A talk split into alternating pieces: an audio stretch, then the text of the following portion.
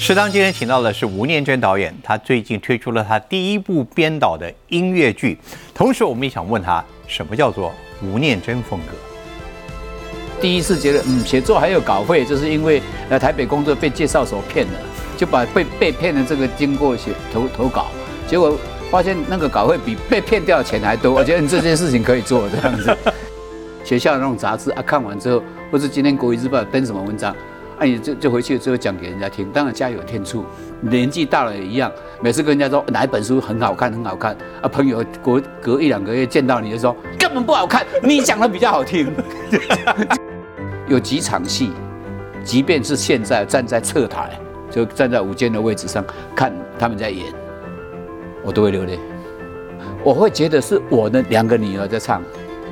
我们最高纪录是一个有一个看四十几场，他每一场都必到。他可以跟你讲哪一场跟哪一场不一样，还有哪一场跟哪一场谁漏了一个字，就是那个歌词漏了一个字。他带录音机去噻？哎，不是，他看太多场了，那很厉害啊，那么很厉害啊，他真是忠实的粉丝啊！你几乎把心情两个字能够透过文字真实的呈现在读者面前，那是心情。嗯，藏在里面的能够在你笔下写出来，几乎是有声音的心情。这点我觉得。您应该不能否认，这是您自己的功夫。你刚刚讲那句话应该录下来当墓志铭。风趣的人物，认真的故事，都在大云食堂。非常荣幸，欢迎舞蹈来到我们的现场。这也是我的荣幸。我看，我看着，我应该尊称你吴 Sir。没有吴 Sir 是剧团他们这样叫的，我我觉得很亲切。不管怎么样，舞蹈吴 Sir，大家对你太熟悉。我现在尽可能把我们的食堂啊，看能不能复刻成。北投酒家的样子，不过我觉得太困难了。但我努力，我努力。对，呃，最主要是因为这次您编导的这个剧《再会吧北投》，好，这个是故事是讲的在民国应该是五十年代、六零年代的吧，在北投的当时北投还是酒家盛行的故事。所以我就努力去复刻一下啊。我们今天场景包括了别有天，其实是真有这家旅社，对真的有，而且是陈明章先生的亲戚开的。当时他他说他很早以前就有就有这个构想，是不是？对他们好像一直他一直想，他写了很多歌都是跟北投有关，因为他好像花了六七年时间一直想弄一个音乐剧。嗯，那他们的朋友的说法是他们吃了五六年的尾牙，结果还是没弄出来。嗯哼，后来他们就找到立光，嗯，就是有没有可能合作这样。后来他们就找我说要不要把剧本。写出来，嗯哼，那就这样才才开始这样好，以那个时代为背景，那我们今天就是弄了一些这个，我记得酒家一定有的汤，对，有一吧，永远是热的汤，要不然就竹笋汤，要不然就什么？我们这是鸡汤，哦，对对对对对，应该算料还不错的。嗯，酒家为什么要有汤？因为酒家是大家拼酒拼酒的地方，对对对，叫拼酒的地方。那如果前辈的讲法是说，有两种东西最容易 让你发汗。一种就热汤，所以有鱿鱼列巴蒜那种汤就是耐煮，螺肉嘛哈，鱿鱼还有蒜切断这样子，那一直滚一直滚嘛啊，水汤不够再再加，然后你这样喝喝喝就流汗嘛，流汗的时候酒就继续喝，挥发的比较快。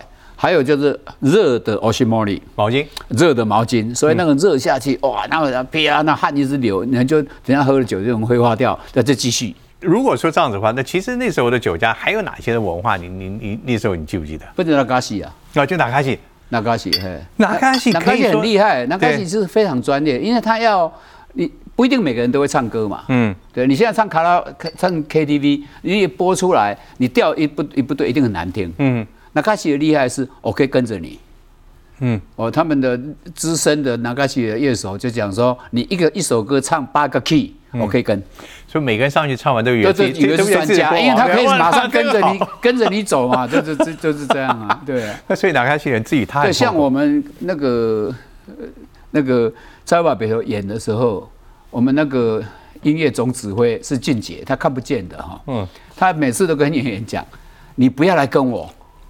你不要跟我，你放心，我跟你，对，我跟你，就是你唱慢了或唱快，我可以跟你，这样听不出破绽。嗯，你跟我一定会有破绽。对，所以在这个剧里面也特别安排了纳卡西在现场，把那个把那个气氛等于在重塑。它是一个乐团，但有小提琴也有大提琴，但是整个调调把它弄成有点像纳卡西的味道。嗯，所以基本上这是一个音乐剧。对，音乐剧的理由什么？为什么当初要用音乐来剧，还不是用因为因为陈明章先生吗？嗯。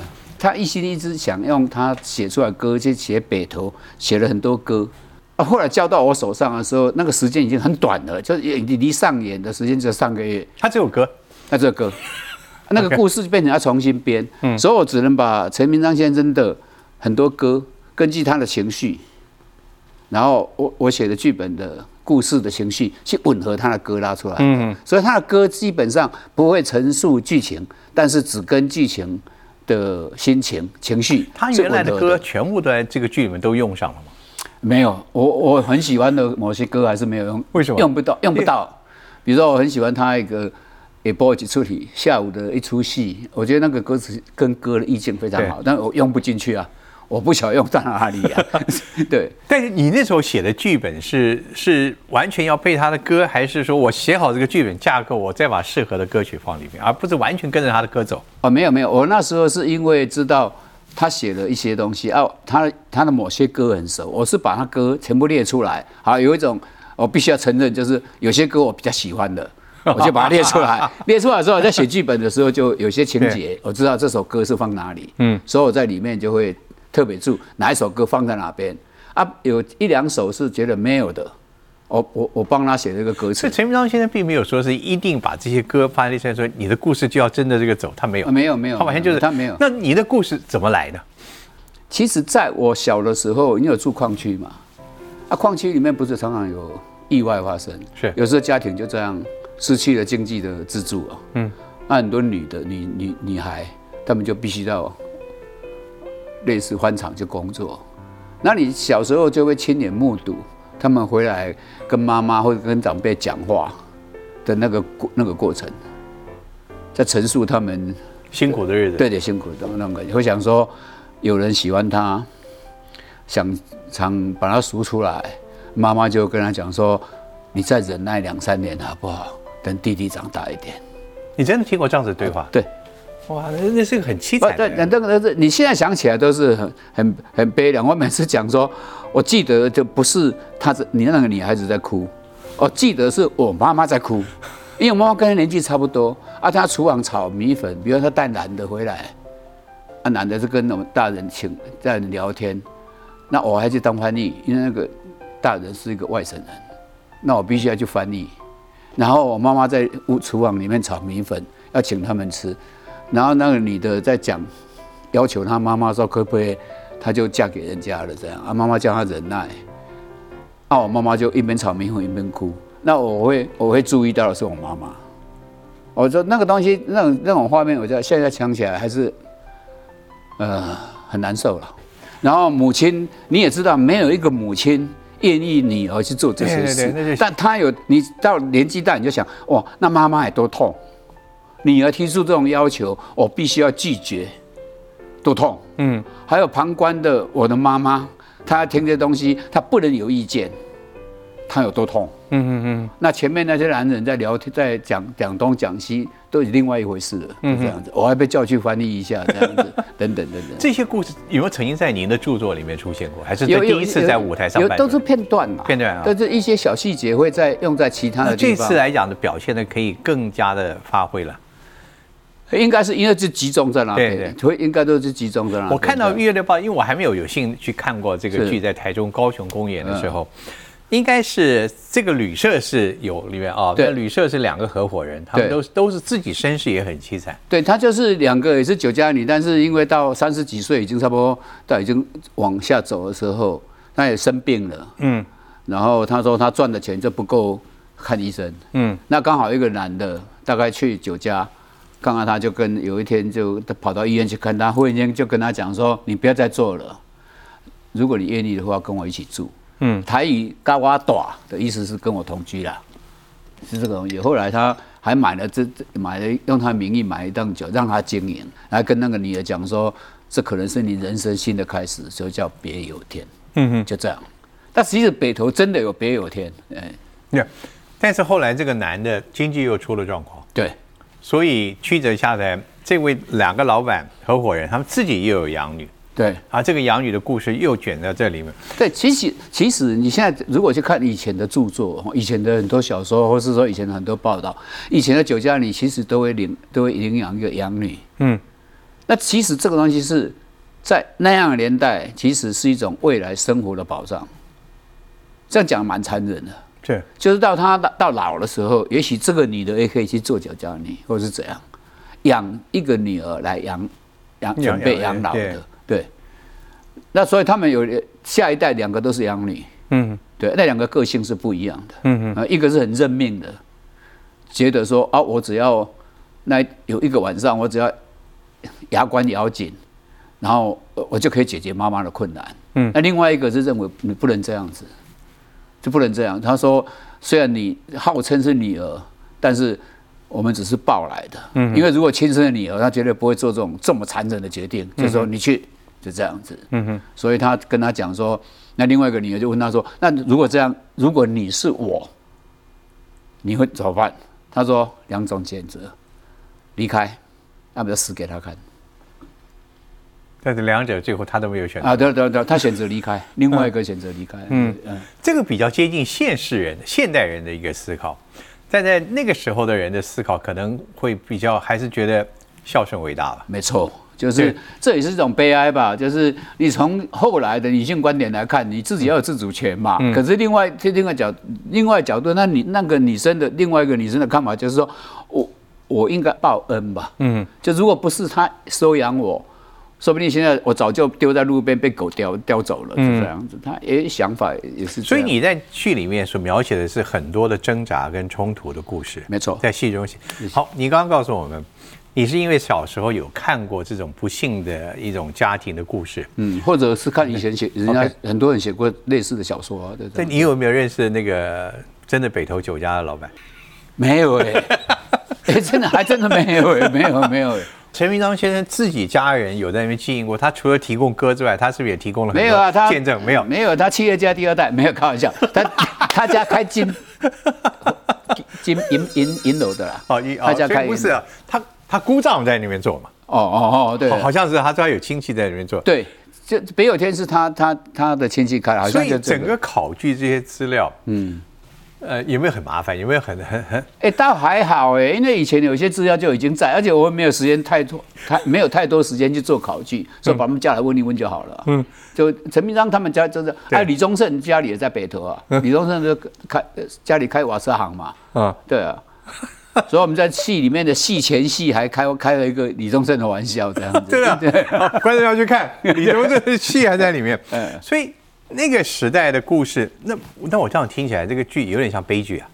没有到后来，我只觉得音乐剧不适合做悲剧啦。如果从事实上来讲，尤其顺着一个忧郁症患者的 作者写下去，是有可能是悲剧。但是这说你自己在，我到后面，我想了很多方法，让他到最后还是还是那个，还是有，还是还是对，因为这个女的本来是要要要下海了，嗯，那天晚上。要要要要要下海了，可是一个一个一个一个一个贞节上让他躲过那个。如果这样的话，是一个女性的故事吧？对，是两三四个三四个女三四个女性在里面。对，那这个故事所叙述的北投是拿你拿那个时代背景，你你自己想叙述的一个主题是什么？我觉得是这样啊，在嗯，比如说刚刚提到一个，就是说你。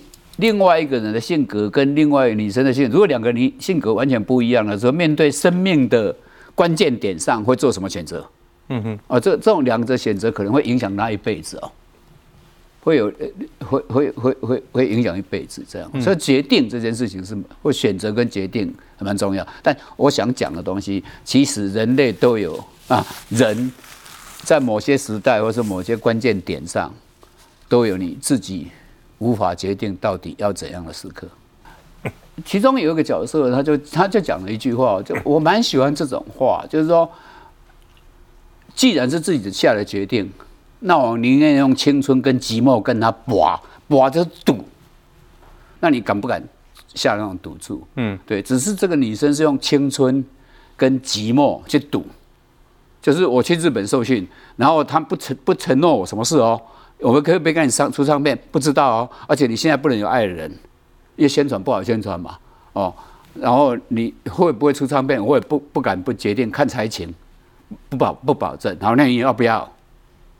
好，要他要离开台湾哦，在民国一五五六十年代就到日本去哦，嗯啊，就赌啊，就是就是赌赌看。北投那个时代的背景，如果你今天搬上舞台剧，呃，我相信有很多的观众。并不是能够完全去回想当年，可能根本出生在那个之后才出生。嗯，所以你要让他们看到的是什么？就是有人生的故事，还是北投的风华的那个时候的？不，因为你透过一个音乐剧，不一定能够完全传达出那个时代的整个背景生活的细微的事情。嗯，你只能用一种故事去衬托那个年代。这个地方有什么？这个地方有什么？这个地方有那嘎西，有酒家菜，有酒女。还有，大概世界最先开始的 Uber，哦，那个快送。对，北投以前有女女生嘛，就送人送人，到最后送送货送货嘛，到近年来还在送啊，就是太太。Uber 的发源地是北投。我我觉得啦。Uber 老板要告我们。对，不会不会，我觉得那个很哎，那北投的山路很狭窄嘛，又弯弯曲曲上山。但你住在上面的，你要买东西很不方便嘛。尤其到我那时候做台湾恋真情，已经是一九呃九零年代了嘛，那八十几年，那时候去北投觉得很好玩啊。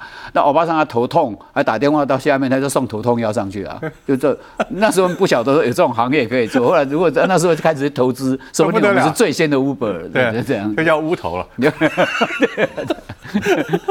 不叫 Uber 了。嗯，所以那个时代的背景，你说现代人去看了之后。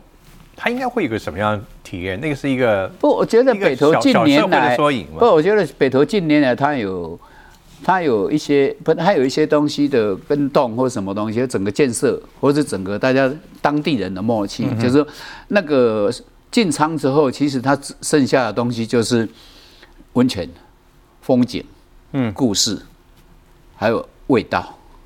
你有没有想反映某个台湾的时代？然后我们现在跟他再会，有没有想反映这个？嗯，毕竟是四五十年。再会有两种意义的哈，一种就是你再会，就是他已经彻底消失了，他已经不见了，那就是很有一点忧伤的再见。嗯，哦，就像我以前拍豆上，我就写我们那个村子，那就是黄金没有了，前村废村，就这样，而且没有，连我们连故乡都没有。就就就就这是一种，另外一种再会，它有另外意思，就是它更改了，它的面貌经过一番阶段之后，面貌不一样了。但它经历过时代的时候，它还存在。对啊，我我就是我想问的，应该再会吧？真的是有两个，一个是 goodbye，嗯，一个是 see you again。对，这是所以所以到底您想是两种意义都想表现出来，是吧？北投我比较喜欢，我的感觉是 see you。嗯哼，就是我另再有一次看到你，你已经用另外一种、另外一种样子跟我见面了。嗯哼，就是就像九份那时候开始在衰尾的时候，那时候到民国七十几年吧。我那时候常常跟导演们讲说：“你们要不要去九份拍片啊？”我觉得九份很漂亮哎，九份很很有意思。我说九份就像一个老太太，很老了啊，坐在门口黄昏的时候，然后穿的衣服就已经洗得很白，没有很豪华啊，这边精彩。然后你走过去的时候，他会讲说来这啦，哦，你就坐在旁边，OK，他可以讲一拖拉鼓，他们年轻的时候那种风华的故事给你听。我觉得九份就是那样的老太太，对。可是后来九份当然也因为电影怎样的又开始兴兴兴旺起来。那作作作作为一个很接近九份的人，我觉得老太太还在那边，只是老太太化妆的太厉害了，你也认不出来了是吧？对对对对，嗯。我相信，如果去您看这次再会吧台北投的观众，一定会开始不算不说，他们回去再回去想看看。我当然当然，这个这个东西，我我是觉得自己在写剧本的时候，其实就有那种那种感觉，就是我希望大家能亲近他。嗯，我我我希望你要亲近他。我每次跟工作人员讲说，国家剧院或是魏武营或是台湾歌剧院，都是一千六七百个位置的，我们的任务让他坐满了。嗯哼。不然那么多位置干什么？前面现在在在台中跟高雄整放映之后，你你有没有哪些回馈的事情让你观众的反应？我觉得很感动，是连看三场的哇！我们最高纪录是一个有一个看四十几场，他每一场都必到。他可以跟你讲哪一场跟哪一场不一样，还有哪一场跟哪一场谁漏了一个字，就是那个歌词漏了一个字。他带录音机去噻？哎，不是，他看太多场了，那很厉害啊，那么很厉害的啊，那真是忠实的粉丝啊。而且因为大概也许之前我们上半年演了一出戏叫《人间条件》第七集，讲的是女工，嗯，是凤飞飞时代的，嗯，啊，所以他们已经很多老人家会去回忆，他们有的甚至年轻人买票给妈妈去看。妈妈在里面哭到不行啊，都会跟你们讲，对我跟你讲，我就是这样，什么东西的。好，他们就会看第二次，就是以前没有接触过舞台剧，因为看过那个，他就回来看《朝把北头》。那些人可能最容易哭，最容易哭了，因为如果有自己的回忆，其实我剧情不必很删，只要一点点东西打到他们，他们就开始了。嗯，对啊，里面很多留言就是谢谢隔壁热心人士，在我中在中场的时候递卫生纸给我。对，所以你也预料或者是预测这个剧有可能像《人间条件》一样，也可能会会有不断的、不断的公演，不断的。我我这样说好了哈，其实我看这个我自己导戏嘛哈，从头到尾从剧本练他们练给他们听到排练到演出，有几场戏，即便是现在站在侧台，就站在舞间的位置上看他们在演。我都会流泪，都会流泪，因为每一天他们演的每次的情绪都不一样，那个那个真情流露到唱那个歌，那个哦，那个会会让你受不了，就是你要忘记我此刻是在以导演的位置坐在侧台，哦，让觉得是观众，或是哦，我这我有次就跟晚上聊天的时候就跟他们讲说，我最难受的事情是，我会觉得是我的两个女儿在唱，哇，两个女儿在面对生命的抉择。然后无奈的挣扎，我说哦，动不了，是自己自己 自己会很受不了，对啊，尤其是里面有一个女生，就是她已经决定了，好遵从妈妈的希望，我去这第一次就要去上班了，而且而且献出她的手初夜这样子，让她唱到一句话就是对落烟花，对落烟花，对落烟花，对落烟花，哇，那个。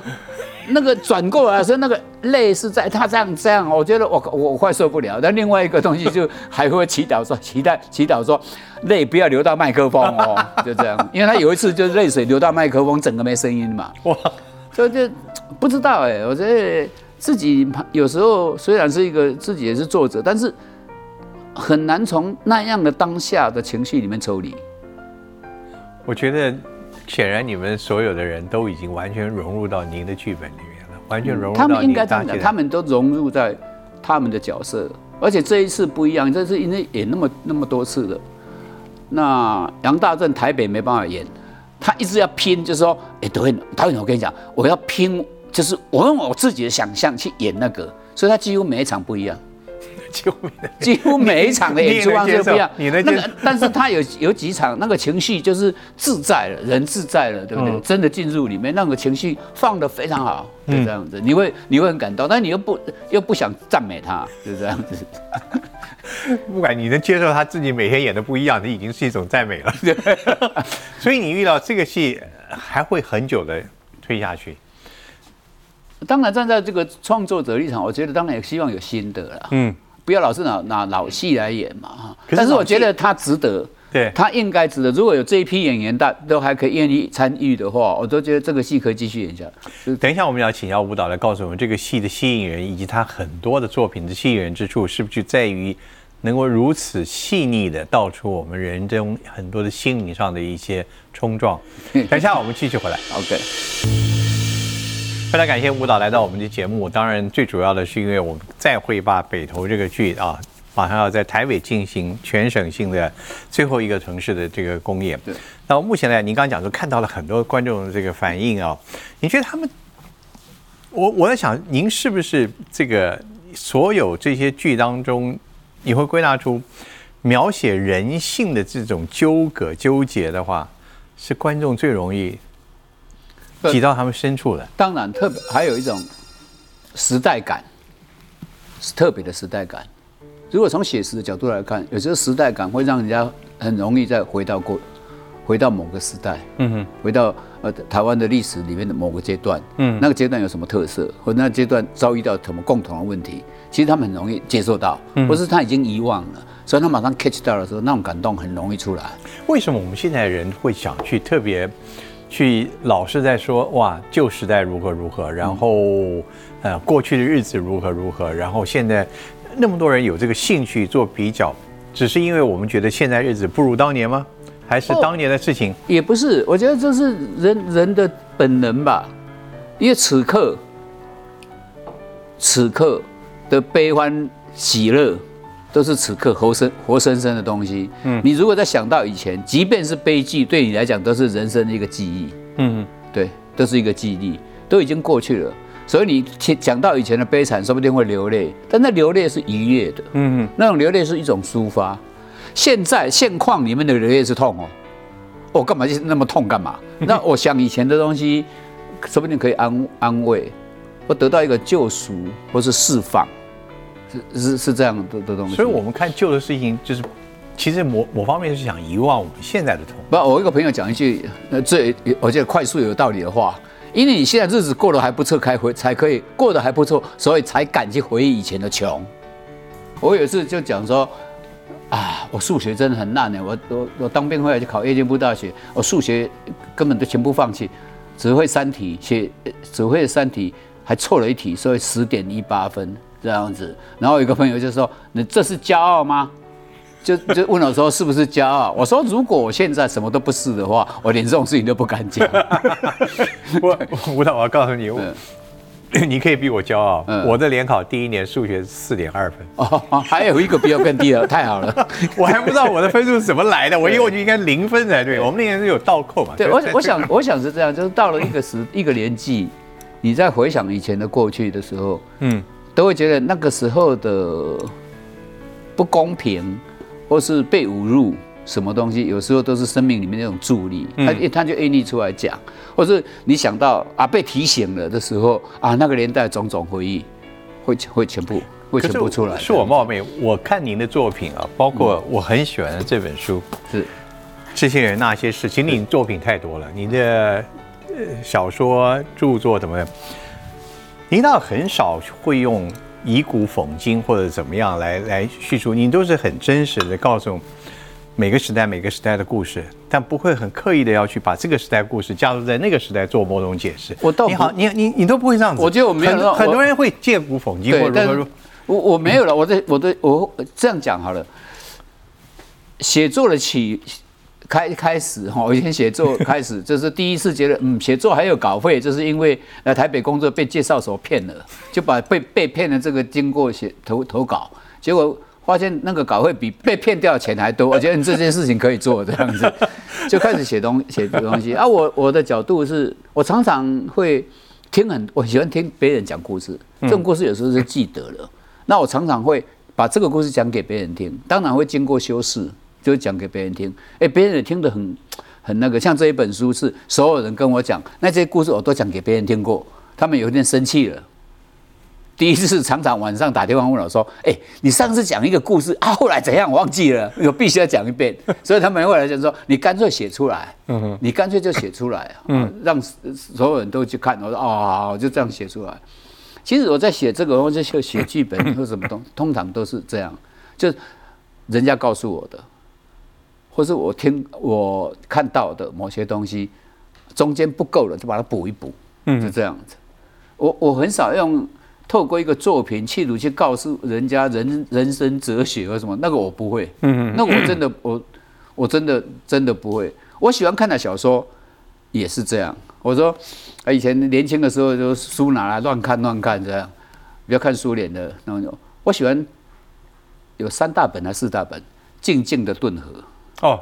那个那个好有点厚重的书哦，当然很重，但是这个书很厉害哦。啊，它这么大、这么这么厚的书，讲的故事里面都是像 像在拍作者亲眼看见这样，看战争怎么发生，地级团队从哪边杀到哪边，然后从哪边杀到哪边，吃饭吃什么，满地泥泞，在雪地里面怎么饿死，等等等等。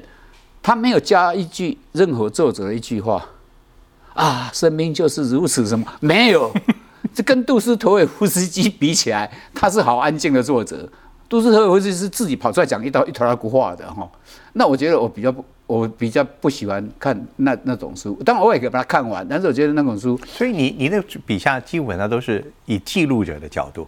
对我，我觉得后来自己会当编剧也不是没道理，就是你只是写谁在什么地方发生什么事，讲了什么话。嗯，我觉得这个对我来讲，我觉得是有意思的。嗯，可是你你也不能否认，无数的读者都会解读您所描写的时代下的。对，那我觉得就就就就是给他们，就给他们。就就像我以前谢幕的时候常常讲，当这个戏完成之后，我已经离开了，这属于你们的。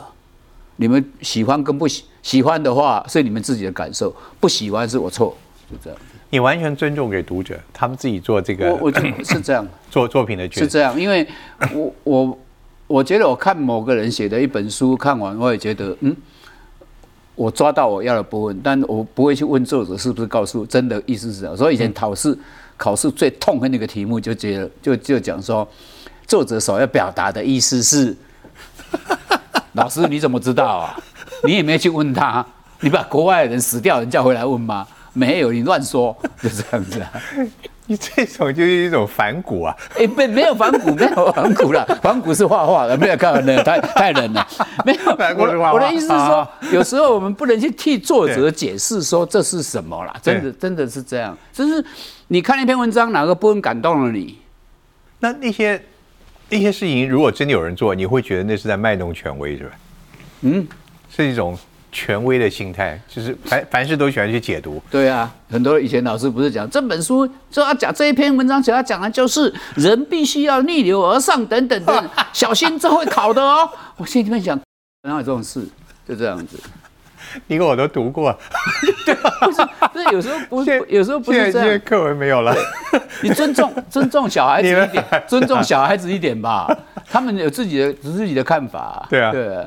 那你吴导，那你自己有没有能够方法来解读吴念真风格是什么？我我真的不知道哎，真的不知道。我我最近是这样哈，最近因为有一个一个小朋友，他写硕士。硕士论文是写，他就直接写《再会吧北投》。他从四年前开始看，哦，他看了各种版本，修改过了什么东西，哪个演员怎样子，然后他就写了一个一个一个论文，然后论文过了，就送了一本论文给我。那我就自己，我就真的很认真，有一天晚上就把论论文看完啊，看完就论文里面他也摘取别人的论文嘛，里面写过什么什么，就注释一二三，发现啊，好。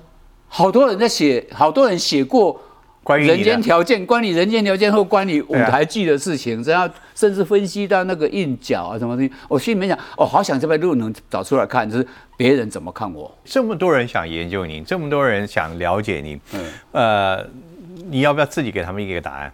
好，我这样讲，你们有一次也是问说，啊，你不要举一个例子好了。你讲，我说我所写的剧本的每一句话都是人讲的话。我尽量贴近，是人会讲的话，人在生活中会讲话，不要给我冒出来那种只有神才会讲的话。嗯，对，有时候你看电视剧啊，呃，这样讲不是说某些电视剧 里面讲的话，我在心里面不对吧？那个年代人不会这样讲，或者说这样的程度的人应该不是这样讲，等等等，我就会 会告诉我说你。一旦语言或是失准的时候，你这个人就模糊了，这个人就没有真实性了。嗯哼，啊，你如果他对白是很准的，这个人他就有他的真真实性，对不对？我以前年轻的时候刚开始写剧本，也不会写，没人教啊。我只知道哦，剧本原来是写什么人在什么事，在地什么地方发生什么事。我最笨的方法就找我认识里面，找认识一个。脑脑脑袋里面认识的一个人，把他放进来，比如说很好管闲事的老太太，哇，那你隔壁一定有一个嘛，他就来演前剧，就在脑袋里面这样，他这样不会落死，这样不会这一集跟那一集不一样，或是前二十分钟这二十分钟，不知道是不是？你很擅长把你生命中的一些角色运用他们来写出真实的语言跟情节？对对对，我我我应该是偷懒的办法。不是要偷懒，对对，这是这这最最好，这是最好的方法。我是说，你的脑袋里面已经有个家伙已经成型了，嗯，那我找谁来？甚至会找两三个来。但我还是我再追问一个，但很多的人都会觉得越写越有使命感，越写越有权威性，所以你怎么去能够克制自己在写作的时候，不是真的只想我要传达某种人，会不会有时候会有种欲望？不会，我我我我觉得我我我喜欢的我喜欢的作家好像都没有的毛病哎，他们从头到尾都是这样老老实实这样，老老实实，哎，老老实实这样写下去，他们从来也不会让让自己在作品里面告诉人家说。越写越伟大这种感觉，我也很怕作者跑出来说他很想朝一个伟大的目标前进。我这个很可怕，这个 这个很可怕。你看沈从文的小说，从他年轻这样写，写到老，对，都一样啊。那个老老实实，对啊。汪曾祺也是这样，老老实实去描述一个人，就这样子。对啊，我以前说我年轻的时候看沈从文，那时候就禁书哦，看《边城》啊，里面不是有个小女生。小翠，后来李翰祥还拍过这个电影叫《小翠》嘛，里面有一首歌哦，到现在还记得，就是“划船的姑娘你真美，插通也找不到第二位”。啊，这啊，他爷爷划帮人家划船啊，就会去买东西嘛。他写那个，他要拿钱给人家，人家不跟他拿，对他一定要给啊，什么东西？哦，那种细那种文字的。简单，但是那个细节，你好像如就如历其其境这样子，好像真真的就在那环境里面。但它文字都很简单哦，但是那么精那么精准，你觉得太厉害了嘛？各位导，我觉得是我一个读者的身份，我觉得同样的形容也可以用在你的作品上面。看到你的没有了，没有没有。我我个人很喜欢你的作品。我是觉得，就是你的文字，嗯，我们不会用那种所谓的璀璨洗练那种形容，而是就是真实感。你几乎把心情两个字能够透过文字真实的呈现在读者面前，那是心情，嗯，藏在里面的能够在你笔下写出来，几乎是有声音的心情。这点我觉得。您应该不能否认，这是您自己的功夫吧？我我就我倒没有去这个没有，也许我喜欢这样调的，但是不是到你你形容？哎，这我觉得那个你刚刚讲那句话应该录下来当墓志铭哎。没有，那我我我我常我常常这样讲，就说我先听了啊，我这样讲会得罪很多人。因为你长命百岁，长命百岁。不不不，我我我这样讲会得罪很多人，比如说。我们的教育不晓得哪里出了问题哈。是，以前我们小学的时候遇到一个很好的老师，他就是，他就发一个纸，这题目有没有？如果你作文写的很好，先生你自己定题目，就自己写，然后他很认真帮你改，有些改一改，他叫你投稿。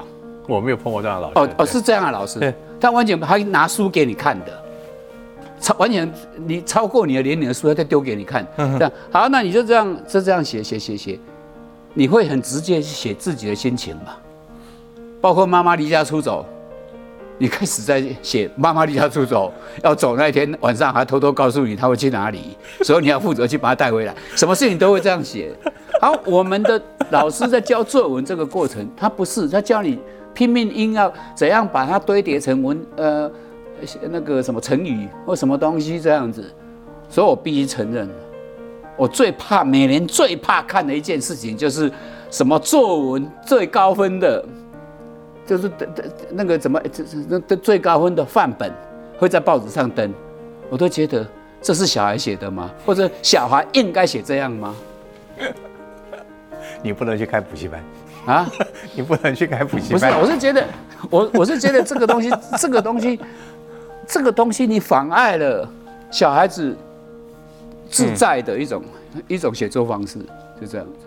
我现在慢慢可以得到一个小小的结论，嗯，真真实实就是你写作的风格。我我应该这样。然后你忽然间，我是忽然间想起来，我可以回答你呢，就是说吴林真的写作风格，我的感觉是我一直以来就希望自己是一个转述者。转述，这是一个转述者。我从小很小时候，我家小时候从学校走到家里要走一个多小时。啊，有时候你看那个什么小学生啊，什么东西，就是那种课学校的那种杂志啊，看完之后，或是今天国语日报登什么文章，啊，你就就回去之后讲给人家听。当然家有天家有天助这样子。后来也是一样，看一本书很好看，或者看一部电影很好看，你都会跟你旁边没有去看过的人跟他讲，哎，这这这真的很好看，那里面讲什么讲什么讲什么。当然到最后很多到年纪大了也一样，每次跟人家说哪一本书很好看，很好看啊，朋友隔隔一两个月见到你就说根本不好看，你讲的比较好听，就这样，就是你会转述，对，转述你会会大概都会做本能的修饰吧。那就是我们讲你说故事的人。对对对，我觉得我是一个转述者，嗯，或者我看到哪一个故事，人家告诉我哪一个故事，我觉得有很有意思，不是很动人，我我大概会很想转述给别人听。因为你转述的功夫很动人，呃，还好了，还好了，对啊，比如说，比如说最近有一个长辈，他金钟奖得奖了，终终身成就奖，张忠荣。哦，张忠荣。先生哦，他台语非常好，但是我非常敬佩的长辈哦，敬佩是我小时候就听他的广播剧。张忠荣先生，哎，他很厉害。那个武侠广播，我到现在都还记得很多细节。那前几天讲给朋友，讲给一个朋友听。我说他以前讲过一个一个武侠小说，那里面的一个绝招叫“阎王请宴，阎王请宴”。那这这一掌打出去，那对方一包死这样。他很厉害，他从那他有一集是他讲那一掌打出去。怎么样？整个一拳为掌，往空中什么跳上去多少件事？经过一个广告，到第二节第二段了，还没有打到。你看他掌风走的多慢啊，那代表他很厉害啊。然后受伤的时候怎样运功？那个功从那个气从哪一个穴道，哪一个穴道，哪些全部他有。嗯到哪个穴道哪些？哇，其实我靠，那太厉害，太厉害了。这种转述者太厉害。嗯，我觉得太厉害了，真的。所以他得奖，我很高兴，很高兴。有一谁有一天那个谁还叫我说：“你你可不可以变成那个颁奖者？”我说：“我没不够格，我不够格。”我觉得他是一个我很敬重的长辈，这样子。你没有写过武侠小说吧？我不会写。你未来还有没有想去什么样的剧来来着手？像这次再再会吧，北投是一个新的尝试。你第一次演音乐写音乐剧嘛？我对第一次。对。但我很想自己。很想，但如果是健康或者是什么，还有可能的。我我自己当然会想写一个音乐剧。我的意思是说，连歌词都写。嗯，连歌词，就是歌词是在变成剧情的一部分。所以，观众如果这次去看《再会吧北投》，就是可以就是重新回味当时的那种的社会的氛围。故事当中，你不是想告诉大家什么，真的有有没有什么特别的用意，就是你去感受。没，而且而且里面，我我我觉得。这样看下来，有一天在侧幕侧台上看，忽然间第一次第一次为那一段流泪，就是有一个女生，就是她本本来准备被卖掉的那天晚上，那天晚上因为刚好警察临检，所以救了救了她一命，整个被他们就被逮了，因为她没有执照。那她后来跟那个男生就是见面，就是那个她喜欢那个男生厨师的助手，他就问他说：“你你不问我？”那天晚上那个人有没有对我怎样嘛？他说摇头。他说为什么？他说如果有怎样，我也有责任。如果连一个自己喜欢的人都管顾不着、管顾不了，这样的男人有什么用？我觉得我喜欢这样的男性。你第一次会 touch 到，就是被自己写的对白 touch 到这样子。我觉得这句话我们就留给我们的观众吧。对，也希望大家都在十二月的时候去，在一个舞蹈重塑的北投再再见。对，因为他们他们那些演员太棒，太棒，太棒，太棒，非常感人故事。那我们现在就继续我们今天这个山山寨版的酒家菜。对对对对对。